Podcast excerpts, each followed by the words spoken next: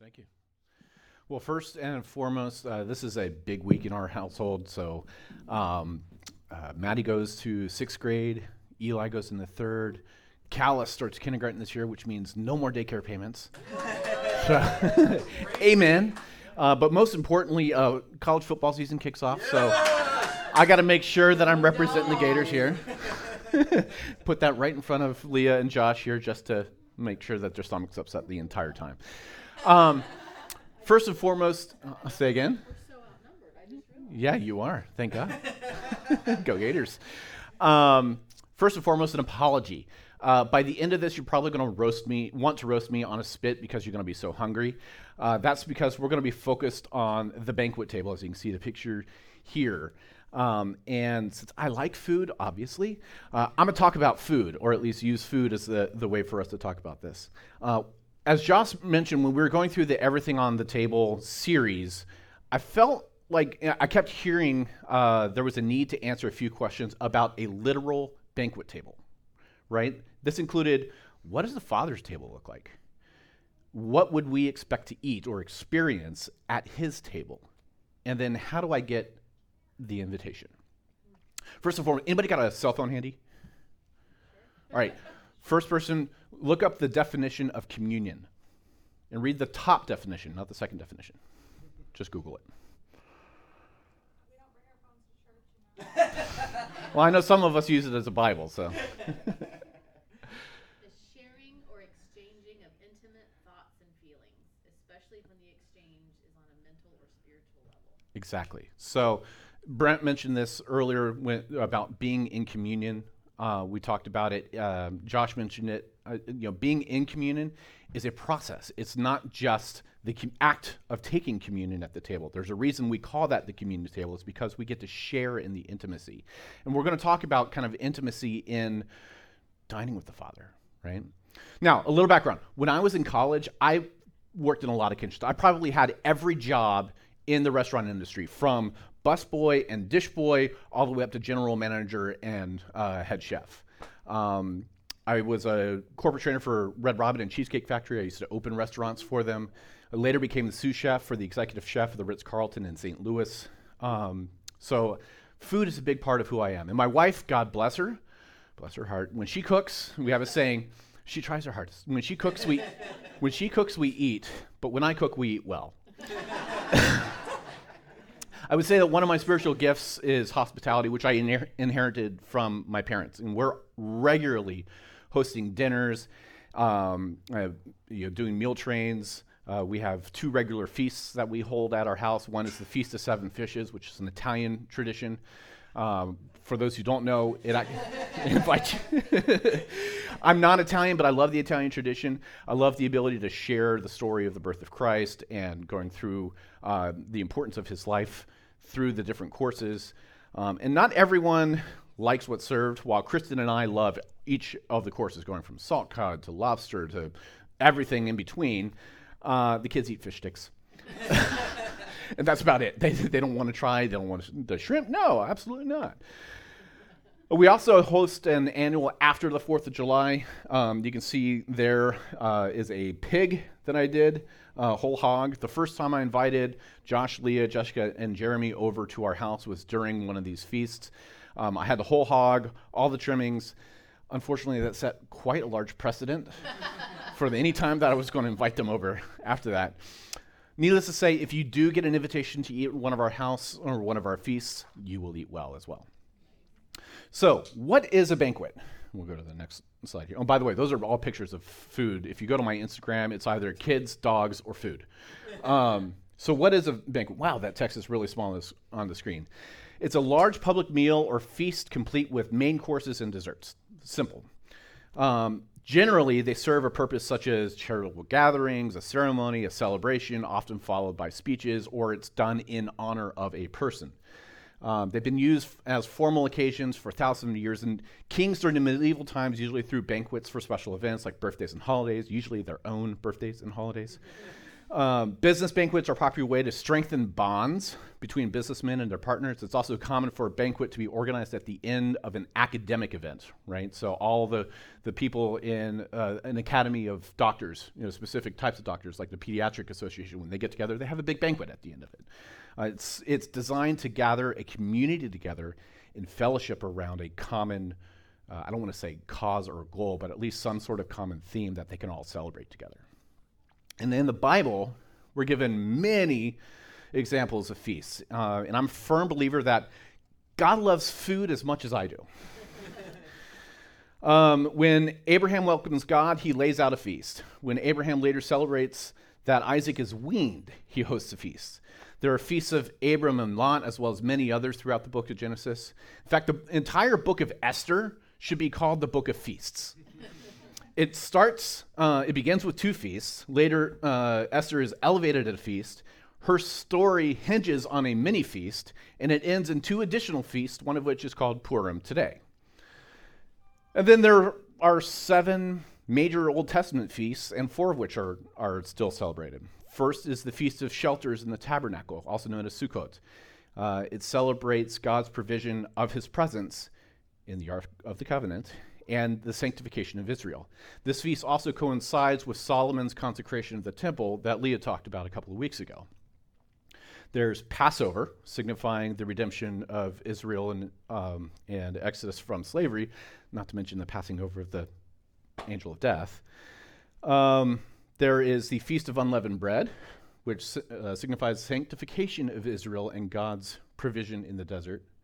Shavuot, um, Shavuot, Shavuot, I'm, I'm not Jewish, but. uh, Shavuot uh, recalls the giving of the law um, at Sinai, Mount Sinai 50 days after crossing the Red Sea, and thankfulness for the Lord's blessing on the church, uh, or and the birth of the Old Testament church. Now, as Chris, Christians, 50 days later, it's the establishment of his New Testament church. And does anyone know the common name? 50 days should give it away. Pentecost, right? the Feast of First Fruits, signifying the resurrection of Israel as free people. And then in the New Testament, we also have we have the wedding feast. We have the prodigal son, where the father invites everyone uh, to feast the, uh, on the fatted calf when his son returns. Um, and then we have the parable of the great feast. I'm going to be reading here from Luke 14, 50 through 24. I was going to read from the, my Bible. I forgot my glasses, so I actually printed it here in large 22 point font. But we'll start with the, uh, verse 15. Hearing this, a man sitting at the table with Jesus exclaimed, What a blessing it would be to attend a banquet in the kingdom of God. Jesus replied with this story You know, a man prepared a great feast and sent out many invitations. When a banquet was ready, he sent a servant to tell the guest, Come, the banquet is ready. But they all began making excuses. One said, I've just bought a field and I must inspect it. Please excuse me. Another said, I've just bought five pairs of oxen and I want to try them out. Please excuse me. Another said, I just got married, so I can't come. The servant returned and told his master what they had said. And his master was furious and said, Go quickly to the streets and the alleys and the towns and invite the poor, the crippled, the blind, the lame. After the servant had done this, he reported, There is still room for more. So his master said, Go out to the country lanes, behind the hedges, urge anyone you can find, so that the house would be full. For none of those that I first invited will even get the smallest taste at my banquet. Now, I often read this passage and I think about my receiving the invitation, if I were the one there. And my desire is yes, I want to be invited to the Father's banquet table, but I would often feel unworthy right? Would I be worthy to be at the Father's table, to be at his side, to be in the presence of his glory? But even in that mindset, I'm no different than the first people who received an invitation because I'm making an excuse. I'm not good enough. Why, why should I be there? I'm not good enough.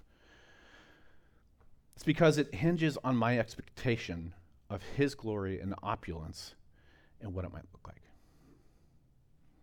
So, expectations hope what I want to be served, reality. I get a Big Mac. If I was to accept his invitation, am I doing so with different expectations than what he would have? For example, do I what do I expect to be served? I might say he's the king. He's glorious. He he's the one that's going to have the most abundant stuff that I've never tasted, the the creations of this earth and beyond because he can create anything he wants. But what if it's not up to my expectations? I'm I'm one of those people that always wants to know what's on the menu. Anybody else? Yeah, before you go out to dinner, you want to know what are my choices before I even choose that place. But what what if it's a surprise? Some of the best meals I've ever had are the ones where I go to a restaurant, don't look at the menu and tell the waiter to pick for me. Just say surprise me. Here's my allergies, which are none. I like beef medium rare, as it should be, and um, I eat absolutely everything under the sun. Um, I recently, this is the part where you're all going to hate me, because I'm going to tease you with an experience I had. I recently went to London for work and uh, Googled like must eat places in London. This is just the day before I came down with COVID um, while I was there. By the end of the dinner, my sinuses were clogged. Like I was hot, like, probably infected everybody at this restaurant. I had no idea. Um, I couldn't find anything, so I found the name of this place. It's called uh, the Monarch Theater inside Park Row Restaurant. Now, Park Row, if anybody's a comic book fan, you might have heard of the Park Row or Monarch Theater before. All I could tell about this place is that it was themed on Batman. uh, those walls there, by the way, are projector screens. So for uh, this is a 12 course tasting menu, and each course is themed on a different character from the Batman universe. um, so I, I went through everything. I went through uh, all the places to find anything I could about this. I found one write up, and apparently there were pictures that were on this write up, um, and they were turned blank uh, at the request of, like, they took down the pictures at the request of the restaurant because they wanted to keep it so secret. So it's a 12 course tasting menu created by a Michelin star chef. Um, and upon arrival, uh, which will be the next slide, guests are given a two-faced coin that they can put in the old fortune, old school fortune telling machine. So two-face, there's, there's your uh, Harvey Dent reference. Um, and the, the clown would actually point to either dark or light. Are you dark-hearted or light-hearted? And you got one of two different cocktails to start the, the evening. The next course is actually the first food course. And once you're seated, the show begins uh, themed on the Riddler. Uh, this amuse-bouche, which means little bite, um, this amuse-bouche uh, is a hot ox tongue lollipop and a cold cornet of prawns and salmon roe. So it was two little small bites, single bites. Um, they were phenomenal. By the way, everything has its own wine pairing as well. I couldn't get the wine list from them. They won't share it. I emailed them. I begged. I'm like, they told us what it was. Can't, can't. They're like, you should have taken notes. Uh, this next course centers on the penguin's desire for opulence. Uh, this dainty tartare of scallop crowned with caviar and a sheet of gold leaf. And then on the bottom, there is a Thai uh, coconut um, sauce with uh, a lemongrass. Um, the, the, green part is the lemongrass uh, oil that's on there. Uh, then we highlight the scarecrow. This is an edible mushroom uh, parfait it's served on a bed of foliage encased in a glass dome. The parfait was designed to resemble a toadstool, ensnaring a rich, gloriously earthy parfait with a creamy texture meant to be spread upon a, bre- uh, a toasted piece of brioche that they give you. Um, this, it, it, it's almost like a, the texture is like a pate, but the taste is just out of this world amazing. Um, the next course is highlights Dr. Harley Quinn. Um, so it delivers a martini glass filled with a hot, crystal clear duck consomme. So it's a hot soup in this cup. You'd think it would be icy, but no, it's hot. So it's playing with the senses. Uh, rampart with lemongrass. Perched on top of it is a crispy duck uh, confit croquette, uh, as well as the um, the in-season tomatoes and fresh fruit uh, or, or, fresh uh, vegetables that came with it. Then we get oh so serious with the Joker. Um, this is a tarantula black cod complemented with a miso puree, a soft charred octopus tentacle, all neatly arranged to look like a smiley face. naturally. Yeah, and uh, that's the the syringe. There is a um, it- it's almost like a blood sauce. You're supposed to design the plate however you want and, and make it your own. Uh, Poison Ivy appears next with a palate cleansing sorbet of cardamom, passion fruit, and pineapple served in a hollowed out coconut. And at this time, we'd actually taken a break. They'd told us to take a break during the meal. We all left the room. We come back in. There's like this whole forest on the table. And all of our uh, next courses are actually sitting in the forest, which is kind of cool. Um, my favorite course, actually, next was themed on Dr. Freeze serving a portion of smoked eel, a bone short rib, and the jewel of the dish's proverbial crown, a fried frog's leg armored with the finest breadcrumbs I think I've ever had. Um, it's also served with a really weird tong. You're supposed to eat everything with the tong instead of they, they, they had anytime they had a, a uh, uh, new course, they brought out new silver and new flatware. So the only thing you had was the tong. Eating with the tong is really weird. Um, it's weirder than like chopsticks are easy, but like there's something surgical about this. Always tempted to steal the show, Catwoman's creation was a piece of edible jewelry. It's actually down at the bottom there. Um, it, it's a um, pearl, uh, a celeriac whiskey and macadamia nut pearl, um, and so it's it a very it was a ball about this big, um, just smaller than a golf ball. And it's supposed to be one bite kind of thing, and the flavor just explodes in your mouth. Um, then it was time for the heroes to arrive. So the next one is actually Batman. Uh, this is a black glazed fillet, um, uh, fillet uh, alongside a truffled rock filled with silky mashed potatoes. So that rock is actually like a croquette, but it's a black, and, and the creamy uh, uh, potatoes are in it. Um, and then our second DC superhero is Wonder Woman, delivering a punch of chocolate leaf dusted with gold, served in a salted caramel ice cream, plus de- uh, a delicately, delicately spiced uh, hazelnuts. And then lastly, we float away with Superman. This is again, the table changes. Um, they took away the forest, and um, there are magnets in this table. Um, so when they set everything down, they turn on the magnets, and the plates literally elevate off the table. Fruits of the forest sorbet served with a floating plate. Yes, a floating plate, and then it's served with a white chocolate souffle. The you have the cold and the hot. You're supposed to eat them together. It is just absolutely amazing. Anybody hungry yet? I didn't want to go with you. I gotta say, for the uh, $250 per person ticket, it is the finest dining experience I've ever had.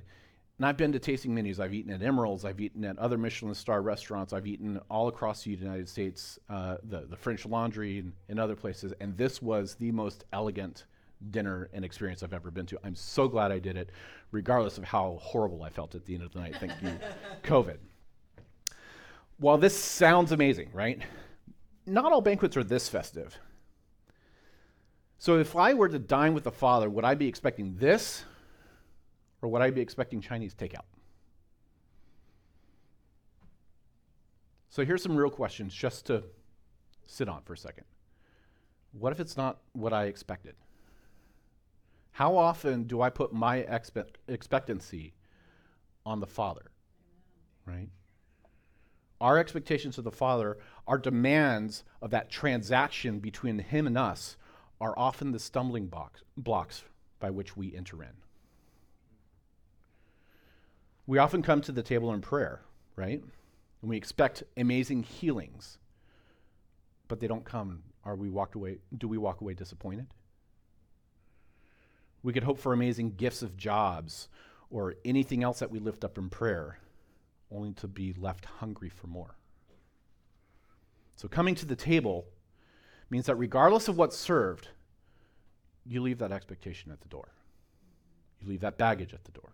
You leave the hopes and everything that is not of anything but accepting that invitation at the door and you walk in.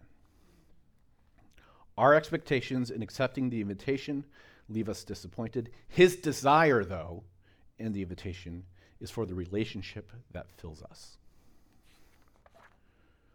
So, what does that relationship look like?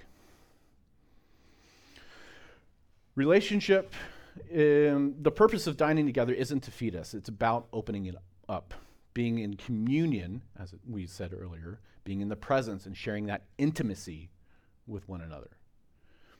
Uh, Josh read um, earlier, You lay the banquet for me before my enemies.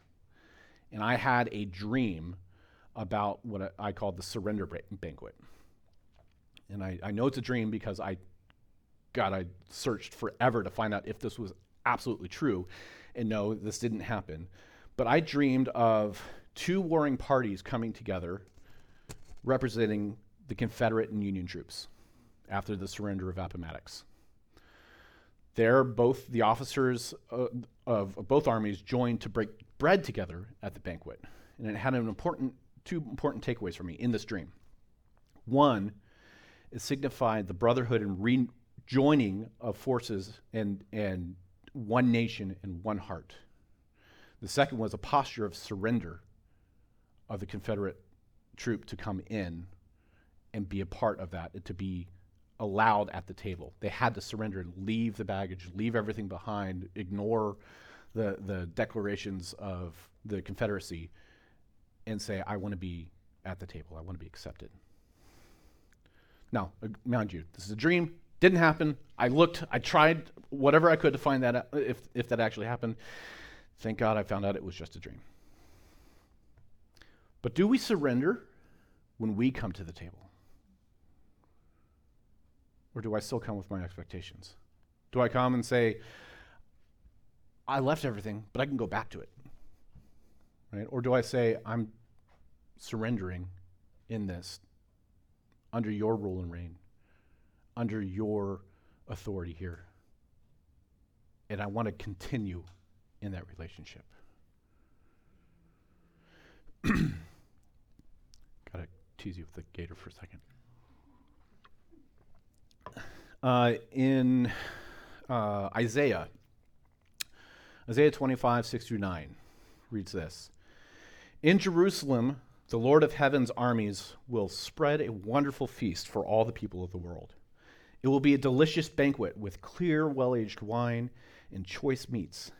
There, he will remove the cloud of gloom, the shadow of death that hangs over the, the earth. He will swallow up death forever. The sovereign Lord will wipe away all tears. He will remove forever all insults and mockery against his land and people. The Lord has spoken. In that day, the people will proclaim, This is our Lord. We trusted him, and he saved us. This is the Lord in whom we trusted. Let us rejoice in the salvation he brings. Now, remember Isaiah's prophet, right?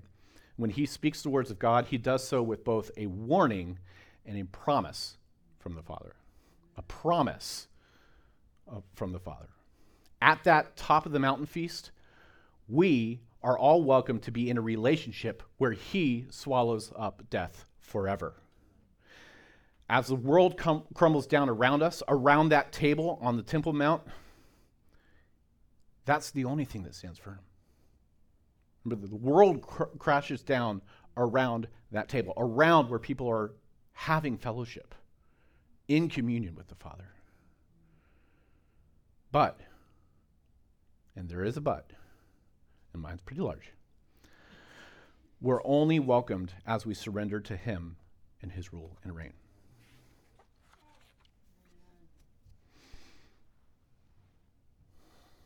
So,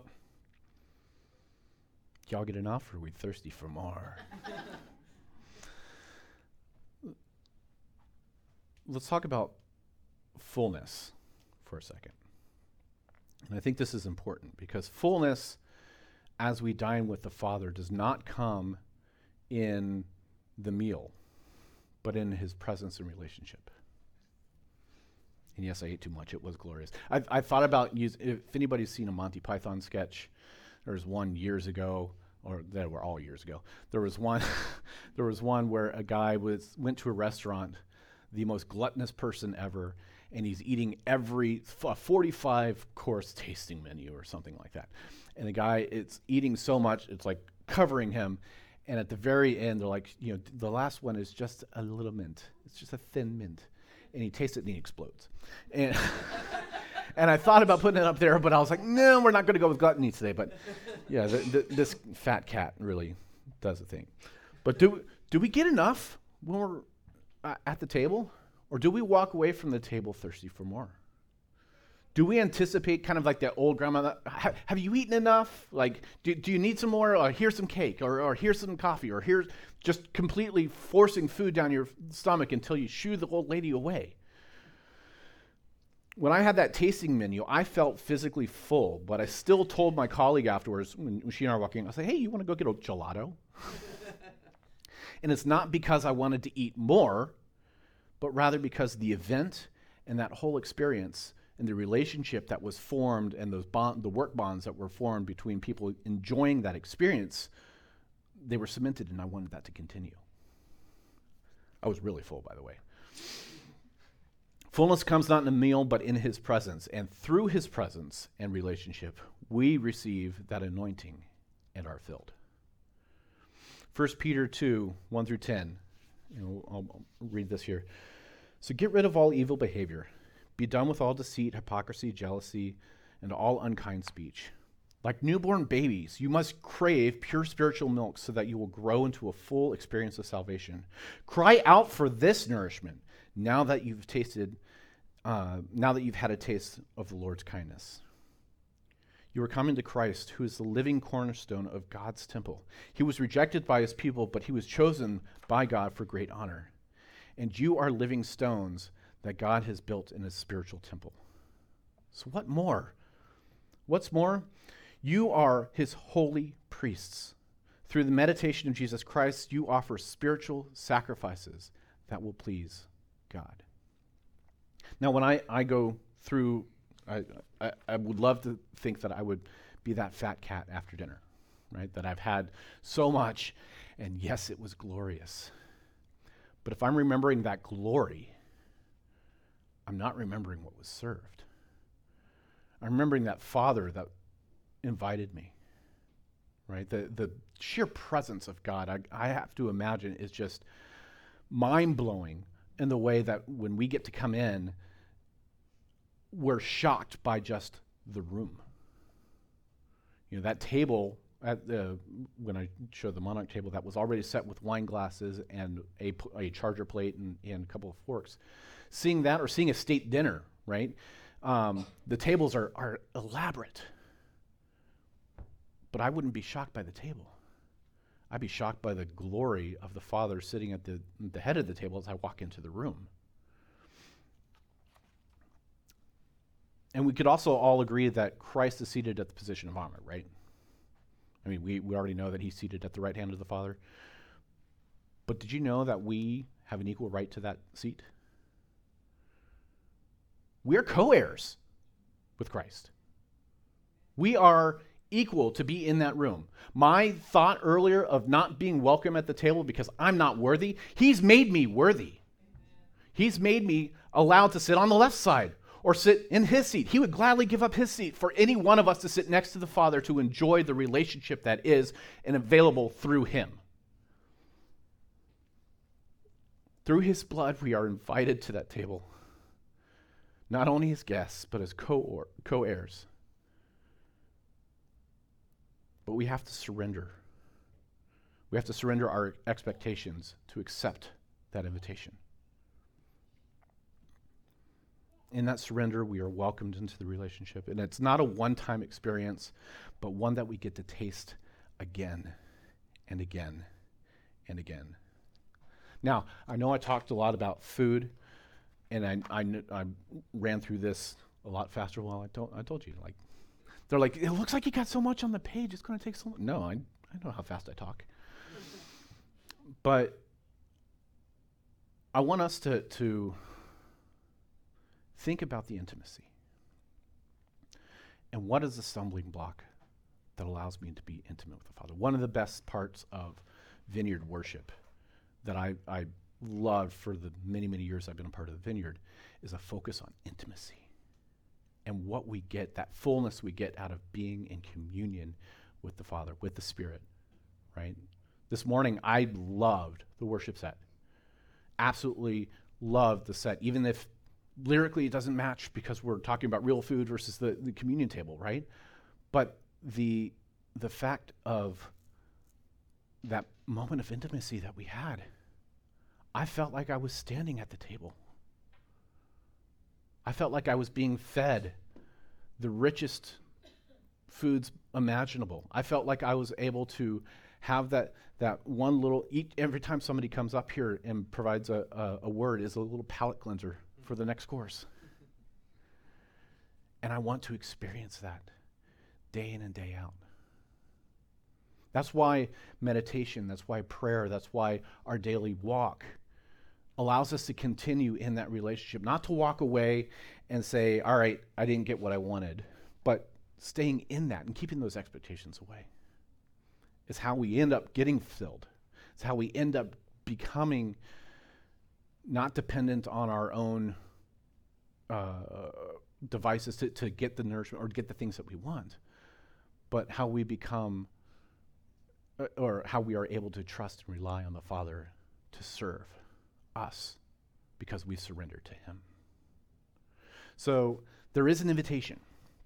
And I'll, I'll invite Ethan up if we want to. Um, I want us to go back to that um, song we did right before communion because it, it really resonated with me that we're welcome at the table. You know, can we come to the table and leave the stuff at the door? And I think we can. I think all of us has the ability to, but it's a matter of also a little bit of in, uh, inward seeking right now of what has been that stumbling block that didn't allow me to fully receive or say yes to that invitation. What are the expectations that I've had, that I've put on God, that I've put on th- this transactional relationship between me and God? Because it isn't a transaction, it's eternal.